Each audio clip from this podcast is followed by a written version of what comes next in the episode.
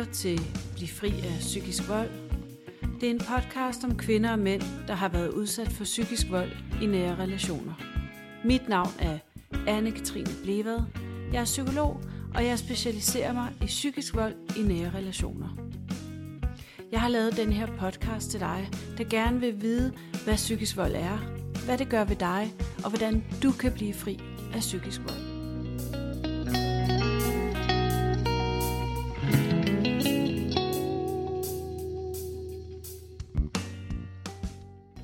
Velkommen til, Mi. Jeg har glædet mig rigtig meget til, at vi skulle optage i dag, for jeg har fulgt dig længe på Instagram. Jeg beundrer dit arbejde, så velkommen til. Tak, tak fordi jeg måtte komme.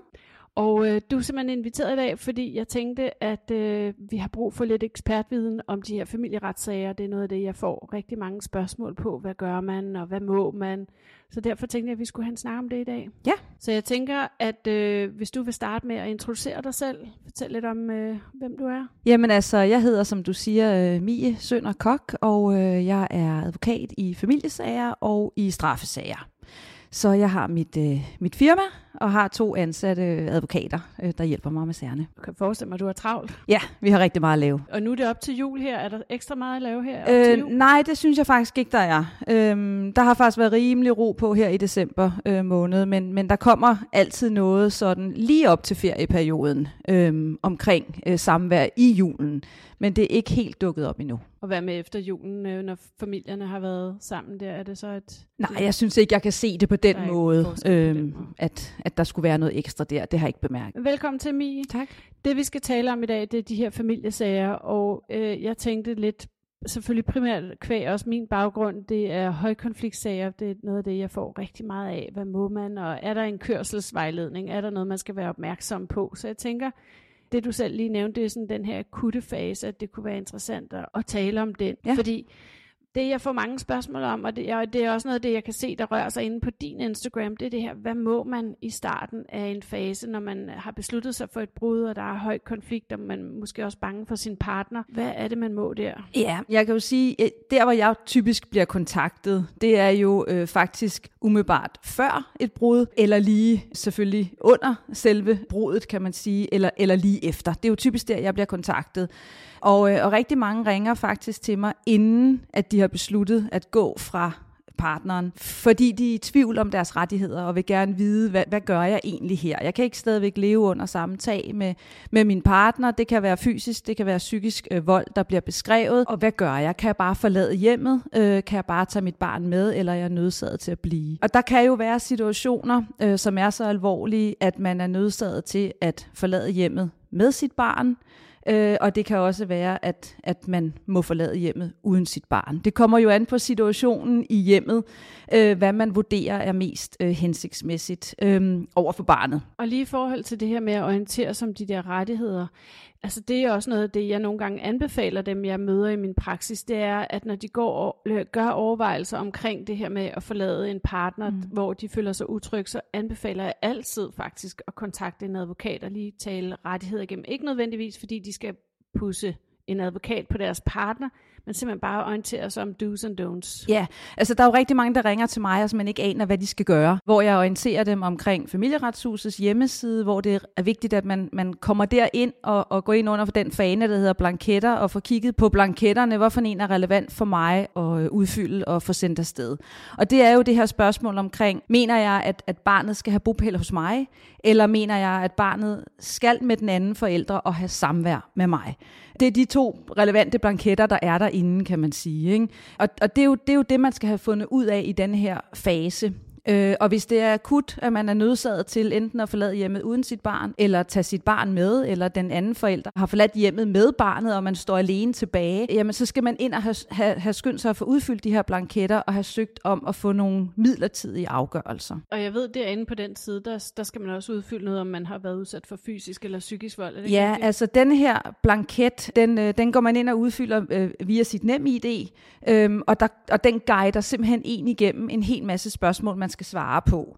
Øh, der er ikke særlig meget sådan tekst, man egentlig skal skrive, men, men rigtig mange krydser, der skal sættes øh, i forskellige spørgsmål, øh, og i hvilken grad man så føler sig udsat for det, hvis det er tilfældet. Og afhængig af, hvordan man udfylder de her blanketter, øh, hvor man sætter sine krydser, så bliver sagen visiteret inde i familieretshuset til, om vi har sådan en højkonfliktsfyldt sag, som det er det, du kalder det, altså det, jeg kalder en paragraf 7-sag eller en rød sag, øh, som bliver så visiteret i det spor, der hedder, at der skal vi både have en børnesagkyndig og en jurist med, og sagen skal ende i retten.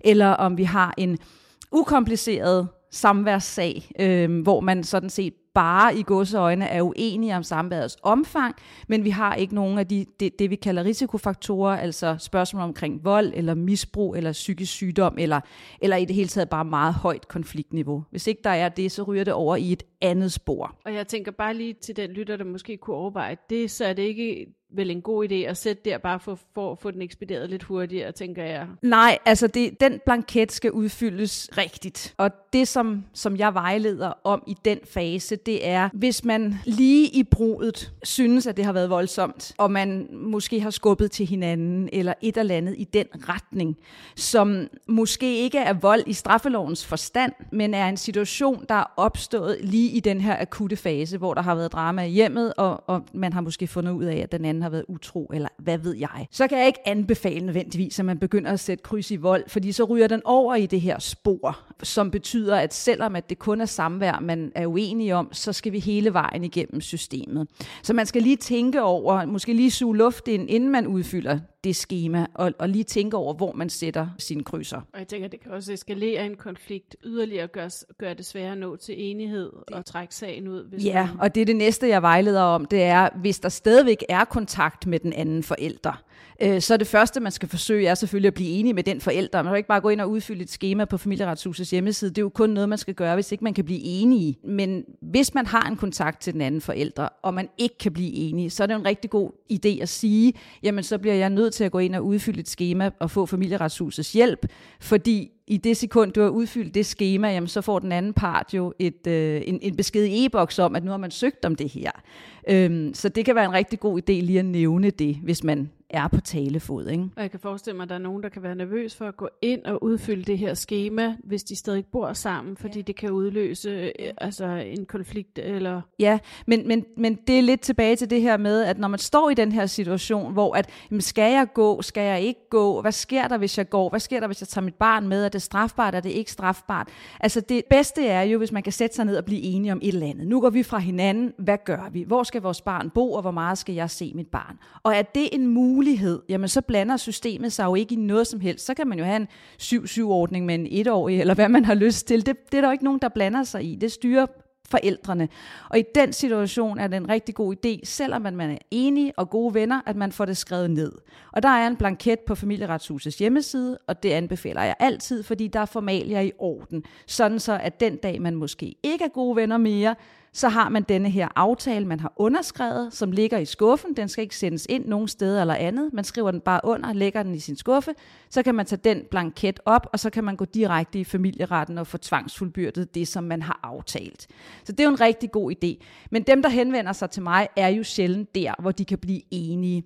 Og der har man den her mulighed for at søge familieretshuset om at få nogle midlertidige afgørelser, fordi sagerne er jo meget længe undervejs, og hvis man har en, en, en strid omkring øh, bopæl eller, eller samvær, eller måske forældremyndighed, som baserer i familieretshuset og øh, senere i familieretten i måske 8, 9, 12 måneder, så dur det jo ikke, at man ikke har de her ting på plads. Og der har man den mulighed, at familieretshuset kan træffe en midlertidig afgørelse, som så gælder under hele sagens behandling. Og den afgørelse kan man godt søge om at få, mens man stadigvæk er under samme tag. Men det typiske er jo, at den ene er smuttet med for eksempel barnet. Og den, der så står tilbage, skal jo vurdere, skal jeg ind og søge om at få mit barn tilbage til boligen, det vil sige ind og søge om, om bopæl midlertidigt, sådan så at familieretshuset hurtigt går ind og træffer afgørelse om, at det ikke er hensigtsmæssigt, at barnet er taget med ud fra hjemmet og for eksempel opholder sig på et krisecenter eller et eller andet andet sted,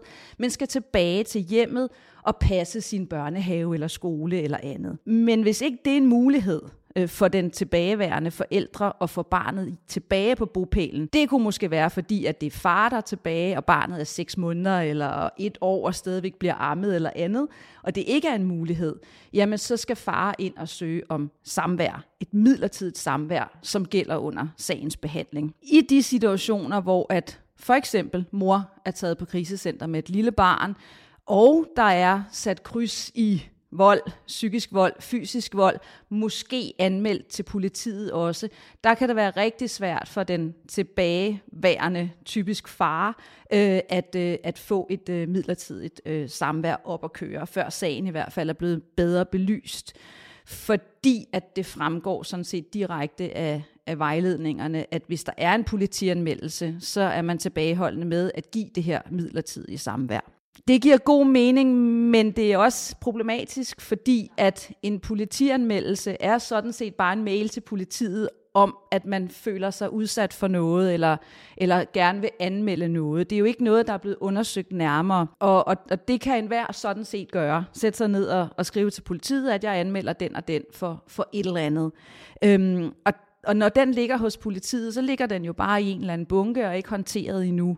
Men over i familieretshuset, der blinker alle de røde lamper allerede på det tidspunkt. Og det kan altså vise sig, at når politiet får tid til at kigge på den sag, så er det ikke noget, som kan bevises på nogen som helst måde. Det kan også være med til at omvendt og forhale sagen. Absolut, desværre. Øhm, fordi det, det, altså, pågældende, som er blevet anmeldt, er jo ikke engang blevet sigtet endnu, og har ikke engang haft mulighed for at udtale sig endnu. Og mange af de her sager ender jo i ingenting. Så, så, så det, er, det kan godt være lidt problematisk, at der er lidt en forskel der i forhold til, at der bare ligger en sag hos politiet, men familieretshuset går selvfølgelig med livrem og seler, fordi det omhandler små børn, og når der foreligger en anmeldelse, må man jo også blive nødt til at tro på, at det mener den, der har anmeldt det, øh, så til gengæld også, at, der, at, at, at det er det, der er foregået. Ikke?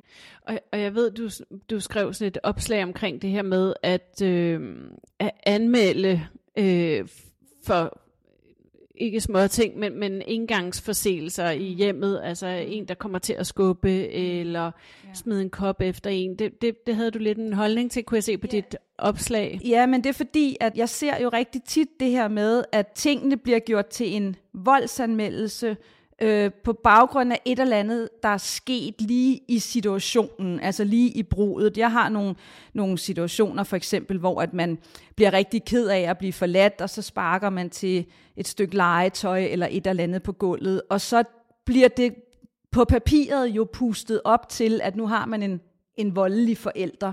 Og det mener jeg ikke er tilfældet, fordi så noget sker. Det betyder jo ikke, at man ikke skal have samvær med sit barn, fordi at man i det sekund er blevet dybt frustreret. Det skal selvfølgelig ikke ske, og det er jeg med på, men, men, jeg, men, men det får bare nogle gange, det bliver nogle gange pustet op i de her sager til noget, som jeg ikke synes, det skal pustes op til. Og noget af det, man skal huske i forhold til i hvert fald den psykiske vold, det er jo, at der, skal, være, der skal være et mønster. Det, det er jo ikke bare én gang eller et par gange. Der, der skal være et gentagende mønster. Ja. Sådan, Psykisk vold er jo blevet sådan lidt et meget stort begreb, ikke? Øhm, og, og nu arbejder jeg jo både med strafferetten og med familieretten. Og det, man skal være opmærksom på, det er jo, at hvis man anmelder noget til politiet, øh, så er det jo ikke, fordi jeg ikke tror på, at det er foregået, at man laver falske anmeldelser. Det er ikke det, jeg siger. Men der er bare rigtig mange af de sager, som ikke nødvendigvis bliver til noget. Hvis ikke sagerne bliver til noget, så har vi den forældre, som er blevet anmeldt, som jo typisk så siger, jamen så skal jeg jo se mit barn, så skal vi jo have fælles forældremyndighed, så skal jeg jo det ene og det andet, fordi nu har politiet jo lukket sagen, det her er ikke sket. Det er jo ikke nødvendigvis tilfældet over i familiesagen, fordi i straffesagerne er der et meget højt beviskrav. Så, så mange af straffesagerne, eller når straffesagerne bliver lukket, så er det fordi, man ikke kan bevise det ved en domstol. Det er jo ikke nødvendigvis, fordi det ikke er sket. Og derfor så har vi jo tit den der med, at jeg har fået en påtaleopgivelse, nu skal jeg have. Altså en påtaleopgivelse betyder, at straffesagen er blevet lukket og slukket, fordi man ikke kan bevise det. Hvor jeg jo så må sige til den klient, jeg sidder med, nej, det er ikke det er ikke helt det samme. Vi kan stadigvæk sagtens have en påstand fra den anden forældre om, at du har gjort de her ting. Det kan, den, det kan den forælder påstå fra nu af til evig tid, fordi det er sådan, den forælder har oplevet det.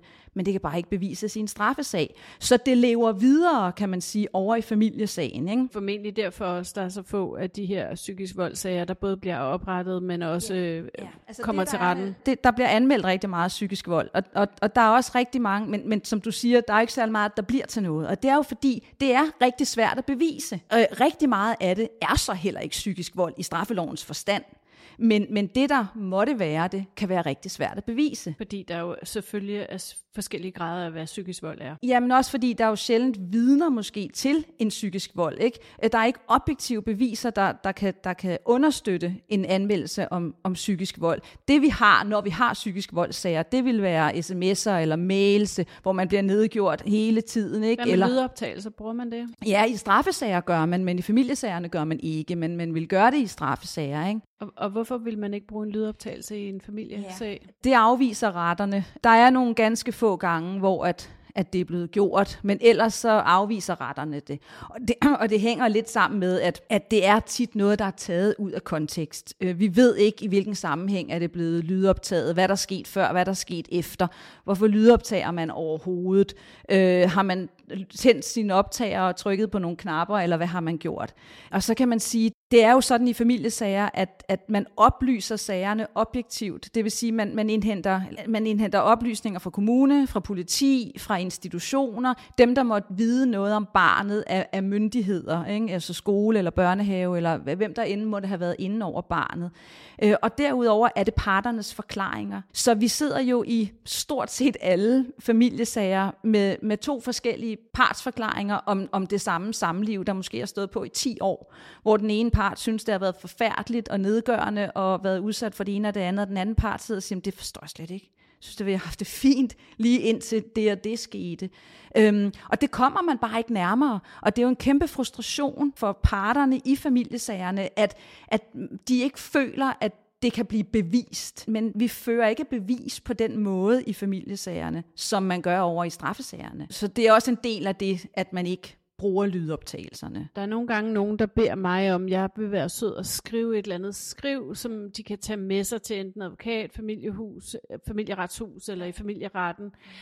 Men jeg har lidt indtryk af, at den slags, den vil ligesom kunne blive oplevet som værende købt i situationstegn. Ikke fordi jeg vil gøre det, men, men, men at det kan opleves sådan, hvorimod der, hvor institutionerne eller øh, familieretten eller familieretshuset indhenter det fra institutionerne eller fra os fagpersoner, så er det ligesom på en anden måde. Altså jeg vil sige, jeg synes det, jeg synes det er lidt sørgeligt, hvis, at, hvis en udtalelse fra en psykolog ikke bliver taget alvorligt i en, i en, i en familiesag. For altså det har vi, øh, udtalelser fra psykologer, udtalelser fra, fra krisecentre, udtalelser fra møderhjælpen, udtalelser fra, fra andre, som man ligesom har opsøgt hjælp hos. Det kan jo også være et misbrugscenter, en terapeut, et eller andet andet. Men, men, men man kan jo så man kan jo så spørge sig selv om, hvilken værdi det har, fordi at for eksempel en krisecentererklæring, selvfølgelig er der også i krisecentererklæringerne typisk nogle observationer, men men ellers er en stor del af en krisecentererklæring jo en gengivelse af, hvad den, der er taget på krisecenter, har sagt.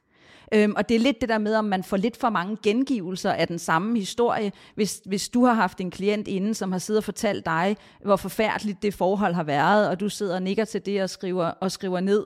Men, men en vurdering en psykologisk vurdering af et eller andet, mener jeg da helt klart er relevant. Men hvis det går hen og bliver en gengivelse af en parts forklaring, så er det fint, det indgår i sagen, men så har det bare ikke særlig stor værdi. For så er det jo bare et spørgsmål om, at der er flere og flere, der gentager den samme historie, og det bliver den jo ikke nødvendigvis sand af. Nej, det kan jeg gå med. Men jeg har oplevet det der med, at jeg har skrevet en underretning, og kommunernes oplever, at det er blevet købt af klienten. Det er jo ret øh, forkasteligt, ja. at øh, de tror, at vi, ja, vi fagpersoner det. kan købes på den måde. Men jeg vil helt klart sige, at øh, altså, udtalelser fra, fra psykologer, eller terapeuter, eller misbrugscenter, eller andet, som en klient har opsøgt, det vil jeg til hver en tid uploade på sagen. Ja så, og som, som så kunne understøtte, at min, min klient har søgt hjælp et eller andet sted til at få behand, behandling, for ja, eksempel. kan det være et problem, at de søger hjælp i, Nej. i en familieretssag? At Nej. Øh, de, hvad, nogen siger også, at du må ikke skrive, at jeg har krisesymptomer, eller jeg har øh, kompleks PTSD, fordi jeg har lidt overlast i alle de år. Ja,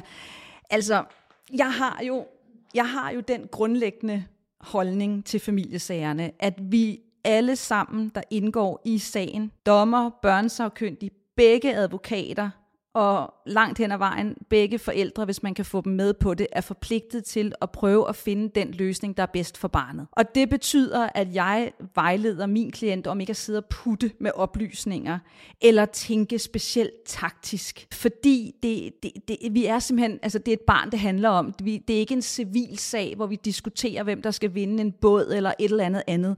Det, det er vi simpelthen forpligtet til. Og hvis min klient har nogle oplysninger om en sårbarhed på den ene eller den anden måde, så bliver vi jo nødt til at fremlægge det. Øhm, og jeg synes, det er et stærkt kort, at man er i stand til at søge hjælp. Øh, de situationer, hvor jeg sidder med klienter, som for eksempel har et misbrugsproblem, der siger jeg jo også, du skal gå ned, og så skal du søge hjælp på et misbrugscenter nu og så skal du vise, øh, fremlægge øh, dokumentation på, at det er der, du går, og det er der, du er i behandling, og så lad os få en prognose derfra på, hvordan, det, øh, hvordan din fremtidsudsigter er, og så få for, for eksempel fastsat et samvær, der hænger sammen med, med det forløb. Så jeg ville aldrig vejlede en klient om at sidde og putte med oplysninger, eller lade være med at søge relevant hjælp et eller andet sted, fordi det så kunne se forkert ud på papiret. Det giver rigtig god mening, og det viser jo også, at man reflekterer jo sin ja. egen situation, når ja, man tager hånd præcis. om sig selv. Ikke? Og, og fordi man får sat, fastsat en, et samvær, en ordning, kan den så ændre senere ja. hen? Ja. Hvis altså, nu at jeg holder op med at drikke, absolut. og jeg får det bedre? Absolut. Der er jo altså en samværsordning, som man aftaler, eller en dom, eller en afgørelse, eller hvad det måtte være, gælder indtil der er lavet en ny. Og hvis der er nogle væsentlige ændrede oplysninger, jamen så skal man jo, hvis ikke Eller man kan blive... forhold. Ja, præcis. Hvis, hvis ikke man så kan blive enig med den anden part, igen, det er jo altid det første, man skal prøve, øh, så skal man jo søge om at få ændret sit samvær, altså optrappet det. Det vil jo så være den situation. Ikke? Jeg har fået det bedre, vores samarbejde er blevet bedre, eller hvad det måtte være.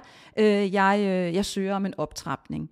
Men det er klart, at som udgangspunkt skal man jo igennem møllen en gang til. Ikke? Men samværsordninger gælder, indtil der er lavet en ny. Og det, må, det er jo både den ene og den anden vej, at man kan søge om at få det optrappet, fordi jeg synes, jeg skal have noget mere samvær, det går rigtig godt, eller den anden part kan, kan anmode om nedtrapning eller suspension, fordi jeg synes ikke, det går godt. Og, og de her sager, fordi min oplevelse er nogle gange, at hadet til den anden forælder er større end kærligheden til barnet. Ja, desværre. Hvordan, hvordan kan man navigere i det som, som fagperson? Jamen, det, det, jamen altså, og det, nu er jeg jo advokat. Jeg er jo hverken psykolog eller pædagog eller, eller socialrådgiver eller noget som helst andet, men, men rigtig tit, så bliver det alligevel lidt det spor, man, man ryger ned af, når man sidder og har en samtale med sin klient. Man prøver under mødet at få forklaret klienten, det her handler ikke om dig. Det her handler heller ikke om mor. Det her handler ikke om, hvad du har lyst til, eller hvad der vil være bedst for dig. Det handler om, hvad der vil være bedst for dit barn. Det er det, det, er det afgørelsen bliver truffet ud fra. Øhm, så man bliver simpelthen nødt til under rådgivningsmøderne med klienterne og, øh, at få dem til at forstå, at du kan ikke køre en kamp imod din eks samtidig med, at du forsøger at finde den løsning, der er bedst for dit barn. Du bliver nødt til at, at, at vælge, hvilken hest du vil sadle. Og de fleste af dem, jeg sidder med, der lykkedes det. Og det er jo, en, det er jo simpelthen så fantastisk, øhm, når, man, når man har de der samtaler med klienterne, som, som måske har søgt i familieretshuset fuld forældremyndighed og, og, og bopæl på barnet, og den anden forælder skal bare ud af klappen. Og når man så har, har haft det her møde, så kan de godt se, det er jo ikke det, det er jo faktisk ikke det, jeg vil og, og få sænket skuldrene, og er det virkelig rigtigt, skal jeg, behøver jeg ikke at bekrige? Nej, det behøver du faktisk ikke. Det er ikke det, det handler om. Vi skal have fundet en løsning, som er bedst for dit barn. Og, og, og, og nu, jeg er jo ikke børnesagkyndig, men jeg har jo hørt hvad, i overvis hvad de, på daglig basis, hvad de rådgiver om. Så det prøver jeg jo også at gengive og prøve at forklare, at at alle undersøgelser viser, at børn trives bedst i at have en relation til begge deres forældre. Og så er spørgsmålet jo, hvad det skal være for en relation. Om det skal være syv dage ud af 14, eller om det skal være en time hver anden weekend. Det, det er ikke så relevant lige der, men i første omgang at prøve at få dem til at forstå, at, at det er simpelthen så vigtigt, at relationen er der til begge forældre, hvis det i øvrigt selvfølgelig er en sund forælder. Det er klart. Og det kan jo være en kæmpestor diskussion, om det så er det, eller om det ikke er det. Og hvordan fanden rådgiver man som advokat en, hvor man kan mærke, at det her, det vil ikke være godt for barnet at have en relation til... Jamen altså, jeg, øh, jeg, jeg, jeg har jo lange møder med mine klienter, hvor jeg prøver at høre historien, og så prøver jeg egentlig lidt at at, at pille nogle af tingene lidt fra hinanden, og, og stille nogle spørgsmål, sådan, jamen, jamen tænker du egentlig, det er relevant? Altså, jeg kan godt forstå, at I har en svær relation, og super godt og fornuftigt, I ikke er sammen mere, kan jeg høre, men, men det, har jo ikke ens, det er jo ikke det samme som, at det er en dårlig far, eller det er en dårlig mor. Så skal vi bare have lavet en ordning, der hedder, at I to skal have mindst muligt med hinanden at gøre. Øh, og det er jo så typisk der, hvor vi skal bevæge os over i, at man henter og afleverer i institution, for eksempel, øh, eller at man kommunikerer via mail øh, på bestemte tidspunkter, øh, så man ikke bliver tæppebumpet med sms'er og konfronteret med den anden hele tiden. Så kan der arbejdes på, hvordan skruer vi samværsaftalen sammen, sådan så at samarbejdet kan, være, altså kan fungere og være på et minimum. Man kan også lave aftaler om, vi taler kun om det og det, vi skal ikke tale om andre ting, og alle mulige ting. Det, det, det er meget det faktisk, det, det også går ud på, når man skal lave en god samværsaftale. Men at få dem til at forstå, det handler ikke om, at dit barn ikke skal have en relation. Du skal bare ikke længere have det. Og, og jeg ved, at øh, det har vi talt om øh, her, inden vi startede det her med, at jeg ved, at du kan blive lidt skarp, fordi hvis nu du har en klient, der ikke rigtig lytter til, til dine råd, og bliver ved med at møde op i institutionen, prøv lige at fortælle om det. Ja, men altså under sagens behandling. Jeg bliver jo rigtig glad, hvis der er nogen, der kontakter mig tidligt. Fordi i forløbet. Fordi så kan jeg ligesom være med til at spore det ind på det rigtige spor. Fordi nogen har virkelig fået ødelagt decideret meget for sig selv, inden de ringer. Og når jeg siger for sig selv, så er det jo sådan set også for barnet. Ikke? Øhm, så hvis man ringer tidligt, så kan jeg tage en snak om, det er sådan her, du bliver nødt til at opføre dig, du bliver nødt til at have tålmodighed, du bliver nødt til at vente på en midlertidig afgørelse, du kan ikke bare. Og rigtig mange siger jo til mig, jamen jeg har da ret til, vi har jo fælles forældremyndighed, jeg har da lige så meget ret til, jeg kan da bare gå ned. Det er da ikke fair, at, at hun bare kan bestemme og bare er snydt mig for samvær. Nu går jeg ned i børnehaven og henter mit barn. Ikke? Øhm, hvor jeg prøver at tage en snak med dem om, et, hvad har du ret til? Et, hvad er strafbart? Hvad er ikke strafbart? Og dernæst, hvad er en god idé at gøre? Fordi det kan godt være, at du har ret til, men det er jo ikke nødvendigvis en særlig god idé at, at, at udnytte den ret, du har lige nu, fordi det kan rent faktisk gå hen og sag. skade din sag og dit barn rigtig, rigtig meget i den sidste ende. Så, men jeg kan jo godt forstå frustrationen, fordi familieretshuset de, er, de har travlt, og familieretten har travlt, og alle har travlt, og der sidder man tilbage og tæller dage for, hvornår man sidst har set sit barn. Det er jo frygteligt, fuldstændig frygteligt og forfærdeligt, men det hjælper bare ikke din sag, at du ligesom begynder at tage, tage, tage sagen i egen hånd og opsøge enten dit barn på, på alle mulige steder, hvor dit barn jo ikke er forberedt på det, eller den anden øh, forældre. Det kommer der typisk nogle stalking-sager ud af, nogle trusselsager ud af, og det er i hvert fald ikke ikke noget, der skaffer dig et godt resultat i familiesagen i sidste ende. Og jeg ved også, du har afvist nogle klienter, fordi de ikke har kunne. Ja, altså jeg, altså jeg, jeg, jeg, jeg bliver lidt træt, hvis at, hvis at jeg så har vejledt om de her ting, og man gør det alligevel for eksempel. Altså det, der typisk sker, det er jo, at vi advokater, vi korresponderer jo undervejs. Så kan jeg få en mail fra modpartens advokat om, at vil du være sød og, og fortalt med din klient, fordi nu har han eller hun igen gjort sådan og sådan. Øhm, og der må jeg jo så bare ringe op til min klient og så sige, nu, jeg ved ikke helt, hvad det er, måske har jeg udtrykt mig uklart, men jeg vil gerne gentage, det, det skal du altså stoppe med. Ikke? Øhm, og, og hvis man skader sit barn og bliver ved, øhm, og sin egen sag, jamen så er der sager, som jeg udtræder af, hvor jeg simpelthen siger, prøv at høre, jeg, jeg, jeg kan ikke hjælpe dig så er det ikke, altså, de bliver jo typisk også sure på mig, fordi de, de synes jo, det er noget underligt noget, at, at jeg vejleder dem om ikke at gøre et eller andet. Ikke? Så, øh, så nogen smutter jo også af sig selv og finder en anden advokat, som måske er, er bedre til at tale dem efter munden, det ved jeg ikke, men jeg gør det i hvert fald ikke. Øhm, og, og, og går det helt galt, og man fortsætter i, i sådan et spor, der skader ens barn, eller vil noget, øh, vil påstå noget, der, der, der, der er urimeligt og ikke er til barnets bedste, eller, eller, eller vil skrive eller sige noget om modparten, som er øh, uden for nummer, så øh, det vil jeg ikke være med til. Og jeg ved, jeg ved også, at der er en gang med, så kan man jo gå ud og opsøge advokater. Der også advokater, der selv kan være, det kan jeg i hvert fald huske fra min egen skilsmisse, modpartens øh, advokat, der er med til at, at, at eskalere konfliktniveauet og forhindre et samarbejde og forhindre nogle, øh, nogle løsninger, som er fornuftige. Så det, det skal man vel også være opmærksom på, når man går ud og, og finder ud af, hvem der skal repræsentere en. Ja, altså jeg tænker, det må være en jungle, ikke? Når man skal, det, er jo, det er jo ligesom, når vi andre skal finde en, en eller anden, der skal hjælpe os inden for et eller andet felt. Øh, det er jo selvfølgelig en jungle, og jeg, jeg tænker, man googler, eller man spørger nogen, eller et eller andet, ikke? Øh, og det er da mega svært. Øhm, men, men når man har fundet en øh, advokat, så skal man jo på en eller anden måde finde ud af, om der er noget kemi, ikke? Øhm, men altså jeg er bare meget ærlig i min rådgivning, og øh, jeg har klienter, hvor, som spørger mig, øh, vinder jeg den her sag? Og så siger jeg, nej, det gør du ikke. Og så dagen efter, så er jeg fyret.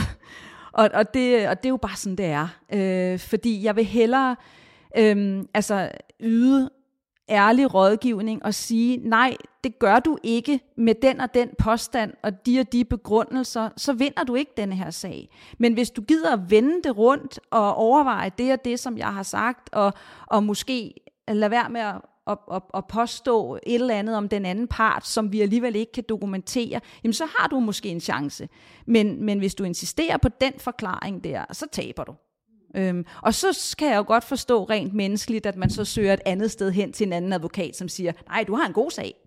Det bliver bare ikke med mig. Og som kan være med til at eskalere det og komplicere forløbet, og det går jo ud over barnet i sidste ende. Ja, det er i hvert fald min opfattelse, og det er lidt tilbage til det der med, at, at jeg synes, vi alle sammen, der er aktører i de her sager, vi bliver nødt til at have fokus på de løsninger, der er bedst for barnet. Selvfølgelig repræsenterer vi vores klienter, det er jeg fuldstændig med på. Og det er den børnesagkyndige og dommeren, som jo er garante for, at, at det er den løsning, der er bedst for barnet, der bliver fundet.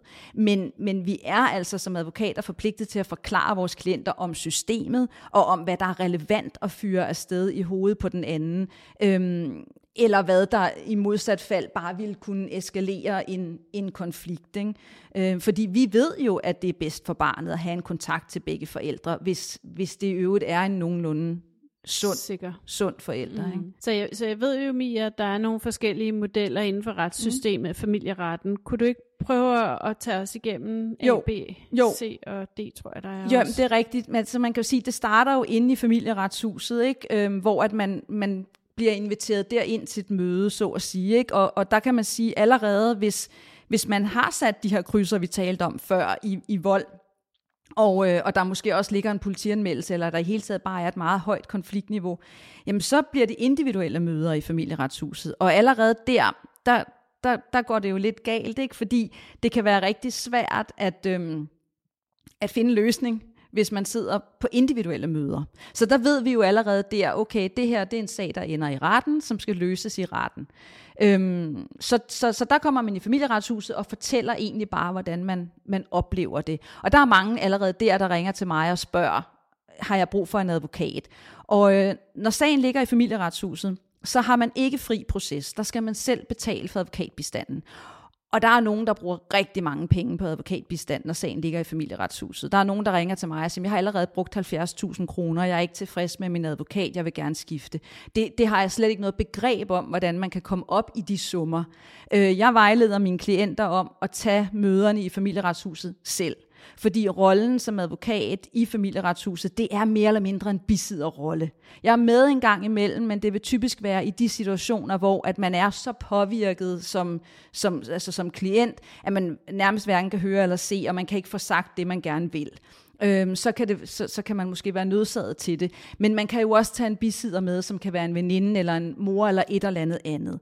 Så man skal lige tænke over der, øh, om det er pengene værd, så at sige. Fordi det kan hurtigt løbe op i advokatomkostninger, og man har altså en meget passiv rolle i familieretshuset. Så må, må jeg bare lige indskyde mm. der, inden vi går videre med modellerne. Hvordan kan man forberede sig godt til sådan et møde, hvis man møder op uden en advokat? Hvad skal man være opmærksom på? Jamen altså, om man har en advokat med eller ikke en advokat med, skal man egentlig forberede sig på samme måde, fordi det er dig, der, det, det, det er dig selv, der skal tale. Det er dig, der skal føre ordet. Advokaten ville derinde kunne lige sige, vi har holdt et møde, og du har fortalt mig om sådan og sådan. Det synes jeg også er relevant, du lige får sagt, eller noget i den stil. Ikke?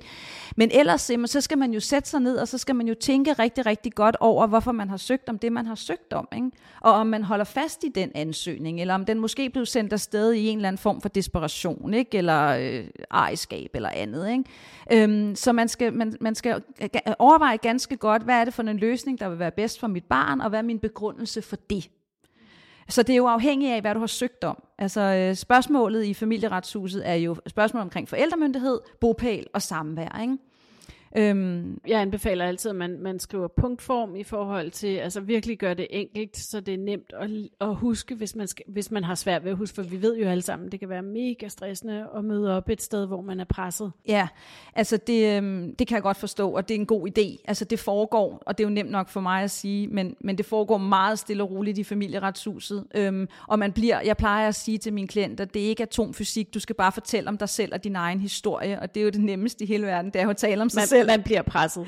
Selvfølgelig bliver man presset, men det er mere for at huske. Ja, og, og de ting der kan være svære at huske, det skal man skrive ned. Mange har allerede sådan men jo ikke sådan af fire sider breve, for det kan man alligevel ikke sidde og rode med derinde, så det skal være super enkelt, og det skal være nogle af de vigtigste ting. Ja, og så skal man vide, at familieretshuset, de træffer jo ikke afgørelsen. I de sager, vi to sidder og taler om her, som er de her paragraf 7 eller de røde sager, der træffer familieretshuset jo kun de midlertidige afgørelser. Der kan det være, måske være en god idé at søge en advokatbistand i forhold til, hvilke midlertidige afgørelser skal jeg søge, og hvordan skal jeg begrunde det. Det kører typisk på skriftlig grundlag, og det kan du godt få en advokat måske til at rådgive dig om. Men, Men uden at tage advokaten med? Ja, fordi det, selve mødet inde i familieretshuset, det er, hvor du skal svare på nogle spørgsmål fra, fra en børnsafkyndig, sagkyndige og fra, fra juristen omkring forholdene derhjemme, og hvorfor har du søgt om det, du har søgt om, og så i det hele taget være med til, at familieretshuset kan finde ud af, hvor er det relevant at indhente udtalelser fra. Så der vil man jo blive spurgt om, om, om er kommunen involveret i jeres sag, er politiet involveret i jeres sag, øh, hvor går barnet i børnehave, er det, giver du samtykke til, at vi indhenter oplysninger derfra. Det vil komme frem, om der er nogle misbrugsproblematikker, eller nogle, nogle psykiske problemer, eller andet, der kan gøre det relevant at indhente oplysninger derfra. Så der er jo mange, der tror, at nu det nu, men det er det ikke. Det er bare et møde, hvor du får mulighed for at fortælle. Og så er det jo først, når sagen overgår til retten, at tingene egentlig skal frem. Og det, der skal du selvfølgelig kontakte en advokat senest der, ikke? Det er klart. Så hvis man skal, sådan skal kigge på model A, B, C ja, og D? fordi når sagen så overgår til retten, så det første, der sker, det er, at man kan søge om fri proces. Det er jo det første, man gør til sin klient, fordi hvis du får fri proces, så betaler statskassen gildet, så at sige. Ikke? Så, så det, er jo, øh, det er jo det første, der sker. Og der er nogle økonomiske betingelser, der skal være opfyldt, og øh, de, de fleste af mine klienter, op, klienter opfylder betingelserne. Øhm, og gør du ikke, så skal du så regne med en regning. Ikke? Men, øhm, men, men ellers så betaler statskassen derfra. Og så det første, der sker, det er, at der er et telefonmøde i retten, som er mellem øh, dommeren og advokaterne, hvor at man taler sådan om, hvad, hvad er egentlig problematikken her? Hvor langt er vi fra hinanden? Hvad er påstandene? Øh, og, øh, og hvordan kan vi måtte løse det her?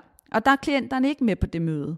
Øh, og der skal man jo have talt godt og grundigt med sin klient inden om, Øhm, hvor, hvor, hvor, hvor fast står du på din påstand? Er situationen ændret, siden, I var, siden du sendte din ansøgning afsted? Nu er der måske gået et halvt år. Jamen, vi taler faktisk okay sammen nu. Jeg tror godt, vi kan have fortsat fælles forældremyndighed. Eller samværet er faktisk kommet op og køre. Vi har fået aftalt sådan og sådan. Øhm, så det er jo vigtigt der, at man lige får talt med sin klient om, hvordan er situationen mellem dig og den anden forældre lige nu. Og så skal man blive enige med den anden advokat og dommeren om, hvilken model løser vi denne her sag efter. Og der er model A, B, C og D. D, det er det, der hedder retsmæling. Det kører faktisk ikke i rettens regi. Der tager man den ud af retten over til en retsmaler, som typisk er en, en, på et advokat, altså en advokat med en retsmaleruddannelse, på et, på et, hvor man så mødes på et advokatkontor, og så forsøger retsmaleren øh, at løse øh, løse problematikkerne og, øh, og indgå et forlig, at parterne kan indgå et forlig. Og advokaterne er med til den her retsmæling, man har en passiv rolle, øh, indtil at der ligesom skal indgås en aftale. Ikke? Og det, der er rigtig godt ved retsmæling, det er, for det første, så kan man typisk få det berammet rimelig hurtigt, det vil sige, man kan få en, øh, altså hurtigt få en dato i kalenderen. Øhm, og for det andet kan man fortælle om rigtig mange ting, øh, som ligesom øh, kan løse nogle problematikker på sigt. Altså, hvad er det egentlig, der har været svært for os?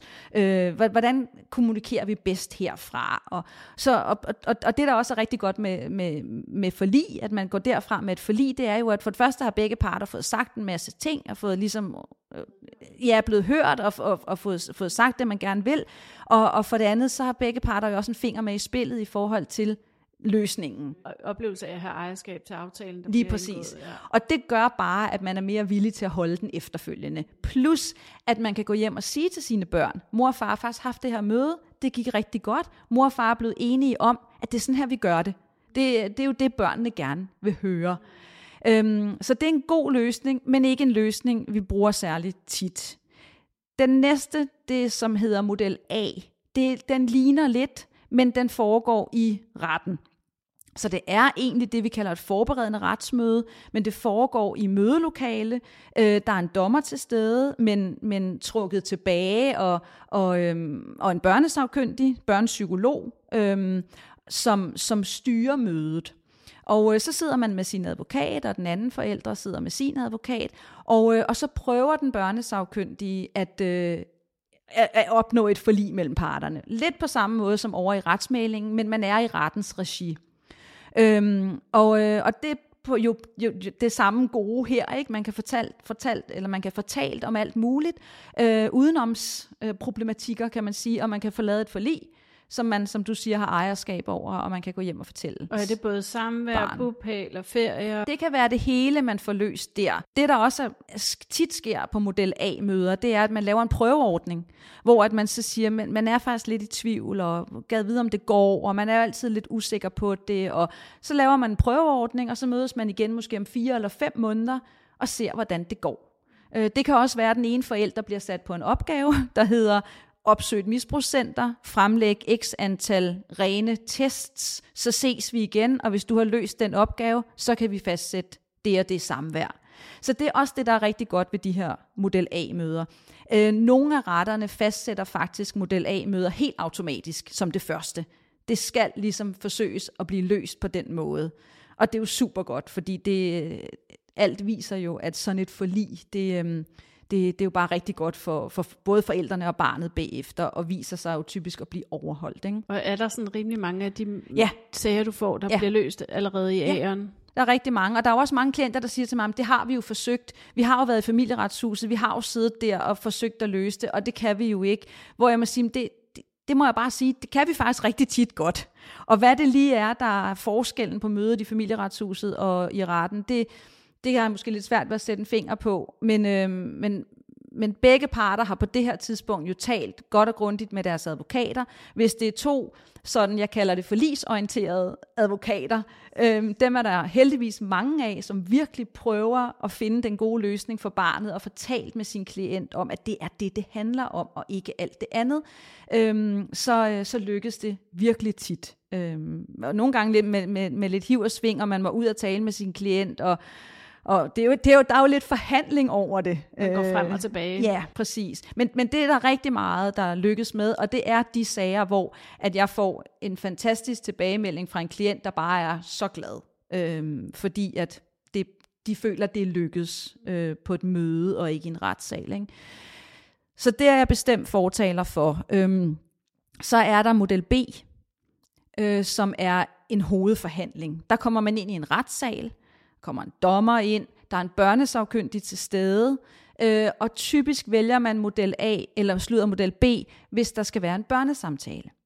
Øh, fordi så starter man ind i retten med at afgive sin forklaring, det vil sige, at ens egen advokat stiller en spørgsmål omkring, det er den her påstand, du har nedlagt, og hvorfor har du gjort det?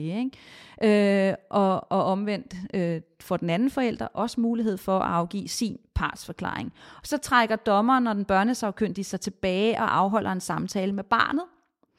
Og så sidder vi egentlig bare og venter. Og så ja, for det sker i forlængelse af ja, retsmødet. det, det sker under, under retsmødet, kan man sige, hvor, vi, hvor der så er afsat lige øh, øh, tre kvarter til det typisk, og vi sidder og venter.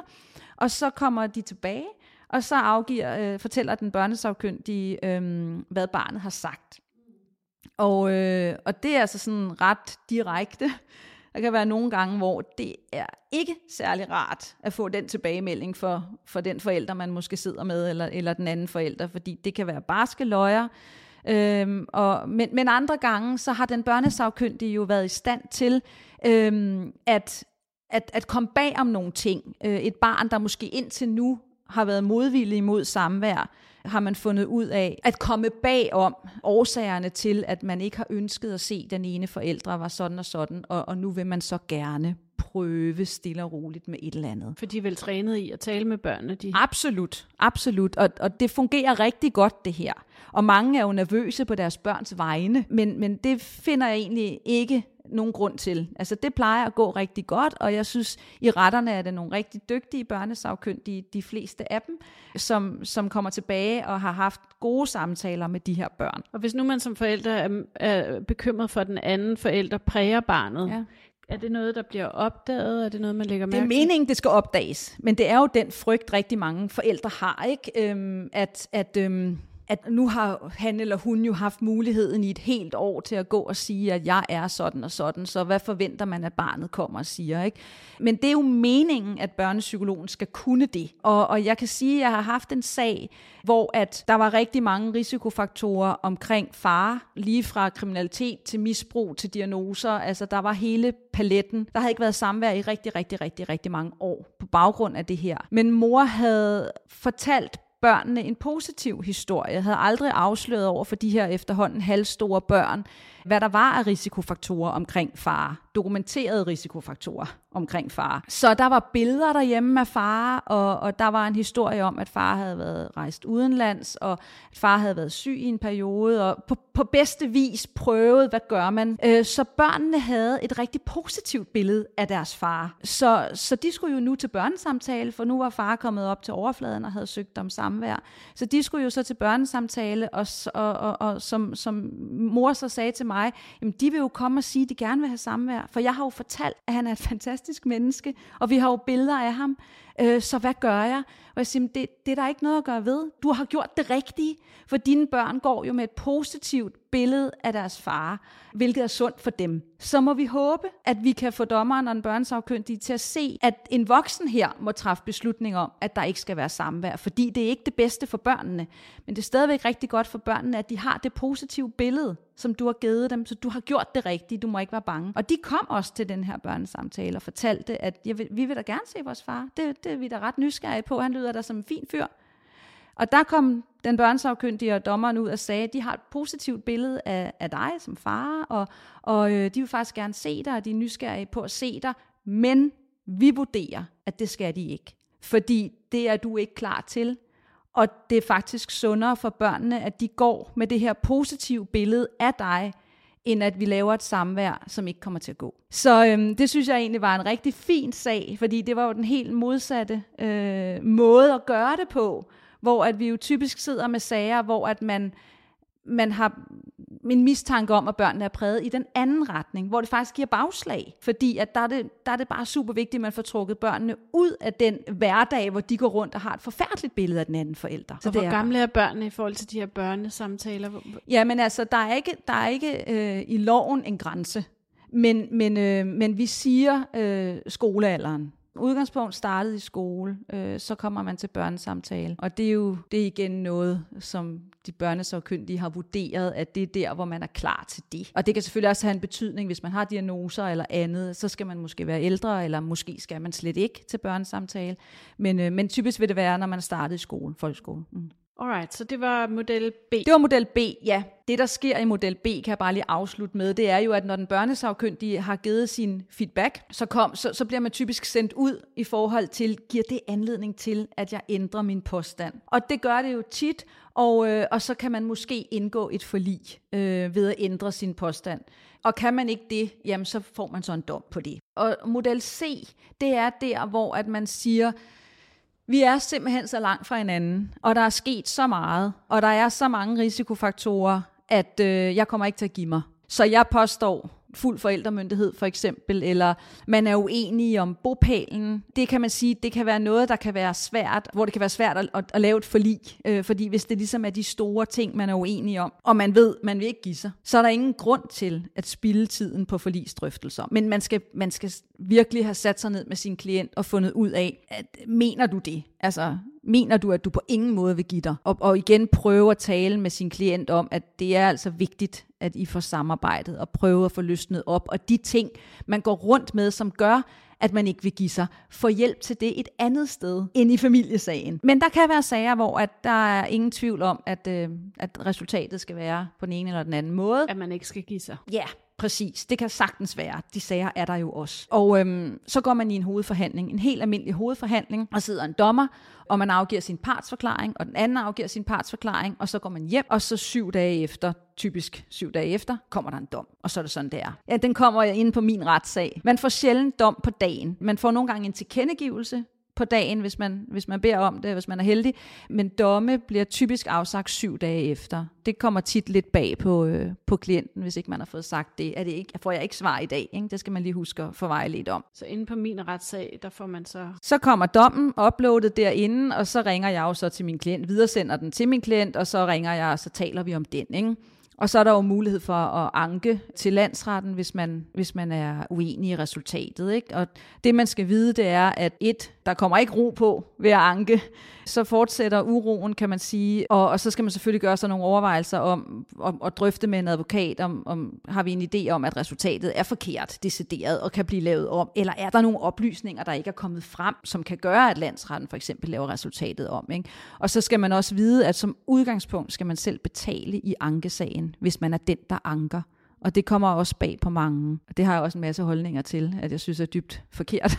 Men selvom at du har haft fri proces i øh, byretten, så skal du som udgangspunkt selv betale. Man kan søge civilstyrelsen, og der er nogle muligheder og sådan noget, men du, skal, du, du kan risikere, at du selv skal betale for det.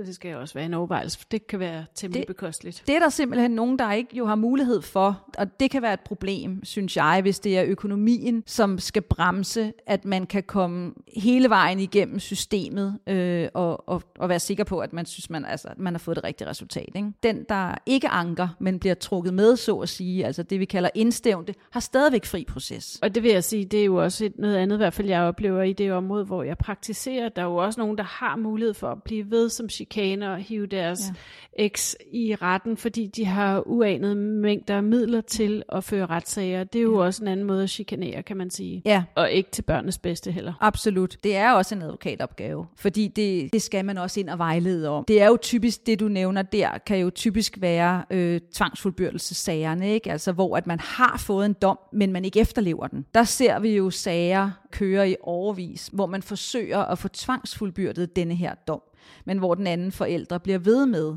for eksempel at tilbageholde og ikke aflevere til samvær, fordi man simpelthen er uenig i dommen. Ikke? Prøv lige at, at, at pakke det der tvangsfuldbyrdelse ud det er jo, når, når du har fået din dom, eller du har indgået dit forlig, eller man har lavet en aftale selv, som jeg nævnte helt indledningsvis og skrevet ned på den her blanket, der ligger på familieretshusets hjemmeside, så har man, så har man sit fundament til at sige, det er sådan her, det skal være, og det skal overholdes.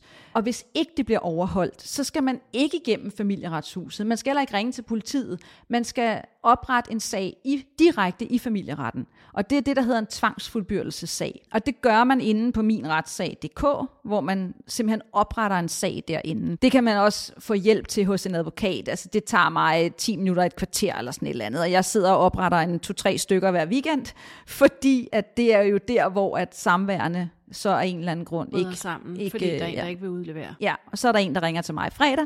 Jeg har ikke fået mine børn, og så skal der oprettes sådan en sag. Så går man ind og opretter den sag, og man uploader sin, sin dom, sit fundament, så retten kan se, jamen, du havde ret til at få udleveret i går. Og så inden for nogle gange ganske få dage, men i hvert fald meget hurtigt, så bliver der berammet et øh, retsmøde. Typisk det første retsmøde telefonisk, hvor at der så er en dommer, der, der prøver at finde ud af, hvorfor er den her aftale ikke blevet overholdt. Og der kan man jo så sige, at det helt klare udgangspunkt er jo, at, at der får man at vide, det, det, det skal du overholde, at det står i dommen, det skal du gøre. Og, og gør man det ikke, så kan man ende med at få nogle tvangsbøder, og i aller, aller, aller yderste konsekvens, og det sker stort set aldrig, i hvert fald meget, meget sjældent, så kan politiet rykke ud og fjerne enten forældren eller tage børnene. Det må ikke? være meget traumatisk. Dybt traumatisk for alle parter, der er involveret, og det er også det, og jeg ved ikke, om det sker en gang om året, eller en gang hver andet år, eller sådan noget, men det, jeg har aldrig selv personligt været med til det. Øh, jeg har nogle kollegaer, der har prøvet det, og, øh, og det, forfærdeligt for alle. Den situation, man jo typisk ville se det i, det var i en situation, hvor den anden forælder har fået bopælen, og børnene mistrives hjemme hos den anden forælder, øh, og hvor man simpelthen altså, bliver nødt til at gå ud og hente de børn. Øh, men i samværssager, der har jeg ikke oplevet, at politiet rykker ud og henter børn til et weekend samvær, fordi hvad skal man så gøre næste weekend, og næste weekend igen? Det kan man jo ikke. Men systemet, reglerne er der, og, øh, og det vil typisk være tvangsbøder, som man brugte til at øh, sige, hvis ikke du afleverer, så får du simpelthen per gang, du ikke udleverer, en bøde på den her størrelse. Så det er vel også det, man kalder samværschikane, ikke? At, at når man forhindrer... Det, det, kan det, jo, det, det kan det jo være. Det kan også være, at der er en super god grund til, at man ikke afleverer sine ja, ja. børn. Det er jo virkelig, virkelig svært at finde ud af. Fordi den, der tilbageholder sine børn, mener jo ikke det samme med chikane. Han eller hun er jo overbevist om, at det er det rigtige, jeg gør, fordi mine børn tager skade af at være. Så kan det godt være, at vi andre har en anden holdning til det, når vi læser papirerne. Men den anden forælder, der ikke får sine børn, mener selvfølgelig, det er samværschikane. Øh, så vi står jo igen med to forskellige forklaringer, og det er jo det, man så som som dommer og børnsafkyndige og advokat skal prøve at navigere i, hvad, hvad gør vi her? Hvordan løser vi den her hårde knude? Ikke? Men altså, det, det er den mulighed, man har. Det er at gå ind og oprette sådan en, en tvangsfuldbyrdelsesag. Og de kan altså desværre... Jeg har en, der har kørt i snart et år, hvor at moren bliver ved med at få tvangsbøder hver anden weekend, men hun udleverer ikke. Så den er jeg meget spændt på, hvordan den ender. Ja. Det må være virkelig svært at vurdere, når man står udefra ja. imellem, fordi og, historien kan være så forskellig. Ja, men der er altså en dommer, der har besluttet, at, øh, at der skal udleveres, og du skal gøre det, ellers så får du de her bøder, men, men det, der, der er ikke sket noget endnu i hvert fald. Så det er jo bare dybt sørgeligt, når man har været igennem både byret og landsret, og vores instanser har vurderet, at der skal være en eller anden ordning, som er, er det, der er bedst for barnet, og så går det bare i hårdknude alligevel. Mm med hensyn til tvangsfuldbyrdelsesagerne, at når den lander på dommerens bord, så kan dommeren vælge det her, jeg siger med at sige, det skal du, og du skal, og du skal udlevere, og hvis ikke du gør det, så sker der det og det. Men dommeren kan også sige, hmm, det du fortæller mig, det er bekymrende, og selvfølgelig skal der ikke udleveres. Øh, det kunne være for eksempel, at der kommer nogle oplysninger omkring misbrug eller andet, øh, som igen kan, kan dokumenteres på den ene eller den anden måde, ikke? eller i hvert fald forekommer så troværdigt, at, at det bliver vi nødt til at lægge til grund. Så vil dommeren selvfølgelig sige, du skal ikke udlevere. Så det er ikke sådan, der, der skal udleveres, bare fordi der ligger en dom. Der kan godt være sket noget, der gør, at, at du som bopælsforældre er helt berettiget til ikke at udlevere. Og de spørgsmål får jeg jo lige så tit i weekenderne, hvor der bliver ringet op og sagt, jeg står her, og jeg afleverer dem ikke i morgen, fordi nu er der sket sådan og sådan. Og det er jo også ekstremt svært for mig, fordi jeg, hvor jeg plejer at sige, jeg kan jo kun vejlede ud fra, hvad du fortæller mig. Og hvis det, du fortæller mig, er virkeligheden, jamen så må jeg sige til dig, at du som bopælsforælder selvfølgelig ikke er forpligtet til at udlevere. Fordi det, det kan umuligt være til barnets bedste ud fra, hvad du fortæller mig. Men konsekvensen af det vil være, at den anden part opretter en tvangsfuldbyrdelsesag, og der skal du stå, kommer du til at stå til regnskab for, for hvorfor du tilbageholder. Ikke? Så, så ja, de to slags telefonopkald har jeg i weekenderne. Og op til ferie, kunne jeg også forestille yeah. mig. Som i, hvis vi sådan skulle, øh, fordi vi skal snart til at runde af, hvis vi sådan skulle kigge lidt på, er der noget, du ofte bliver spurgt om? Nu, jeg, jeg tænkte, der er i hvert fald et opslag, jeg så, sådan, hvor der er en, der spørger, hvad med børnenes ting? Må jeg tage tingene med ud af huset, eller jeg fik ikke det hele med, må jeg komme og hente noget Ja, Jamen, altså jeg bliver ofte spurgt øh, i den der akutte fase øh, om omkring, øh, øh, hvad, hvad hvis jeg forlader hjemmet øh, uden mit barn? Står jeg så dårligt? Hvad hvis jeg tager mit barn med?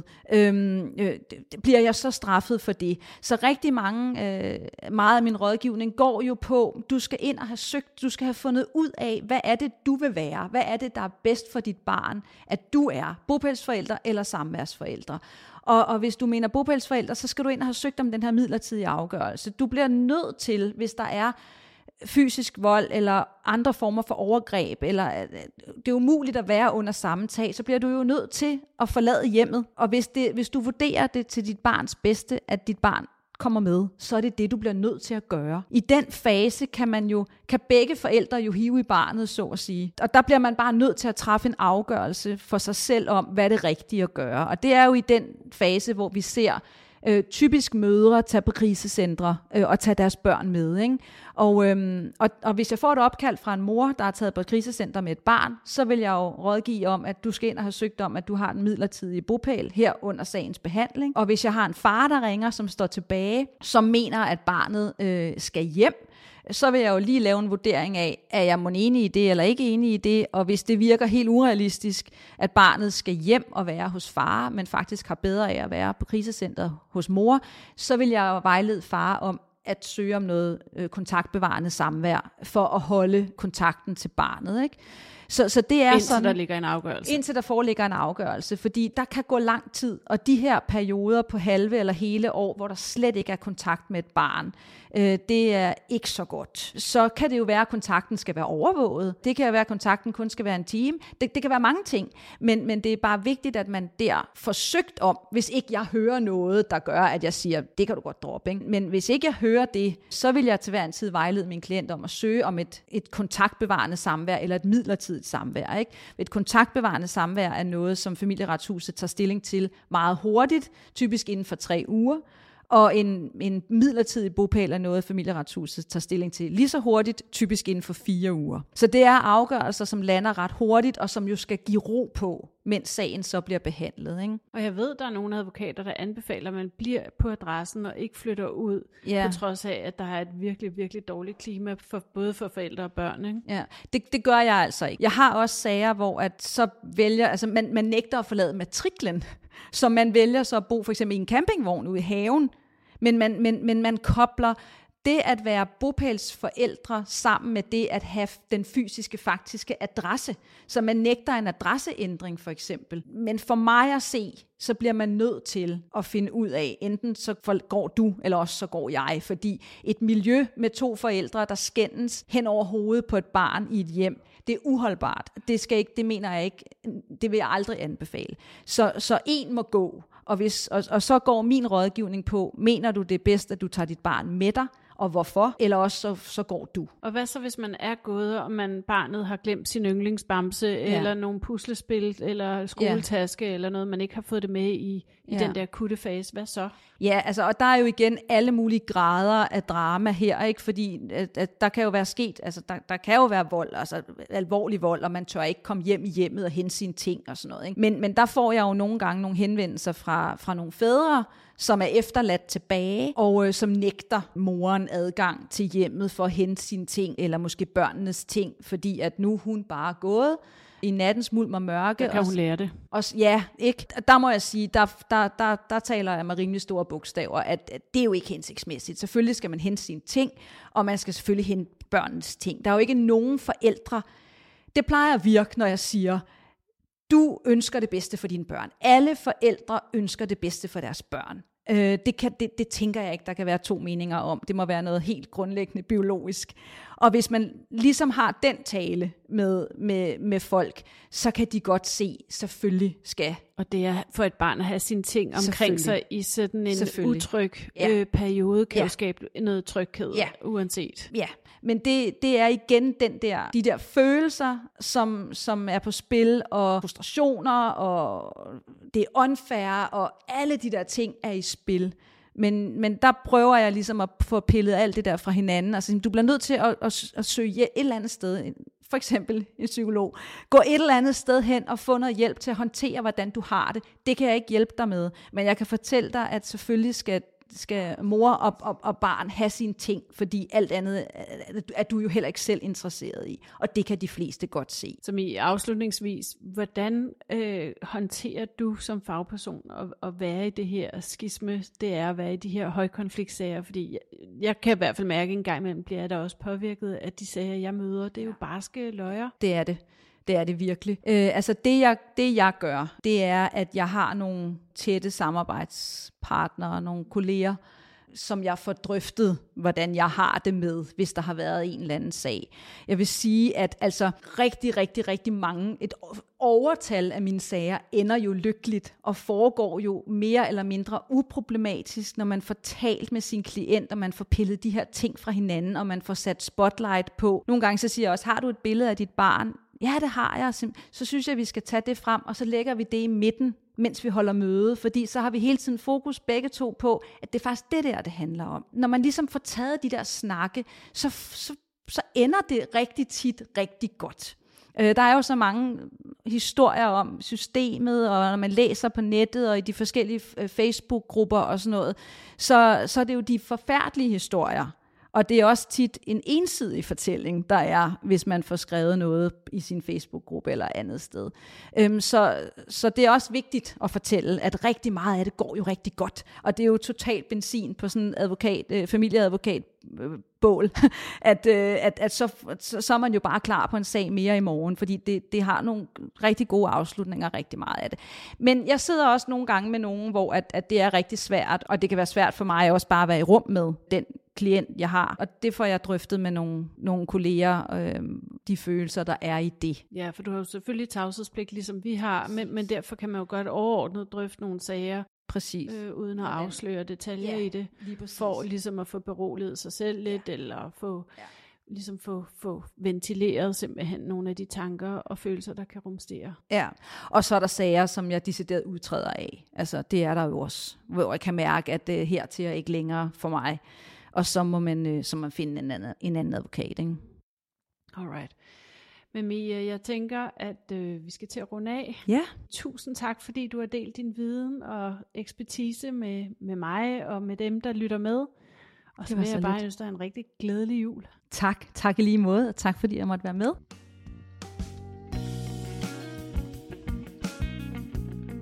Jeg håber, du kan bruge podcasten, og det vil betyde rigtig meget for mig, hvis du vil støtte op om podcasten ved at bruge et øjeblik bagefter til at skrive en anmeldelse eller give den stjerner. Det betyder, at flere vil få adgang til podcasten. Tusind tak.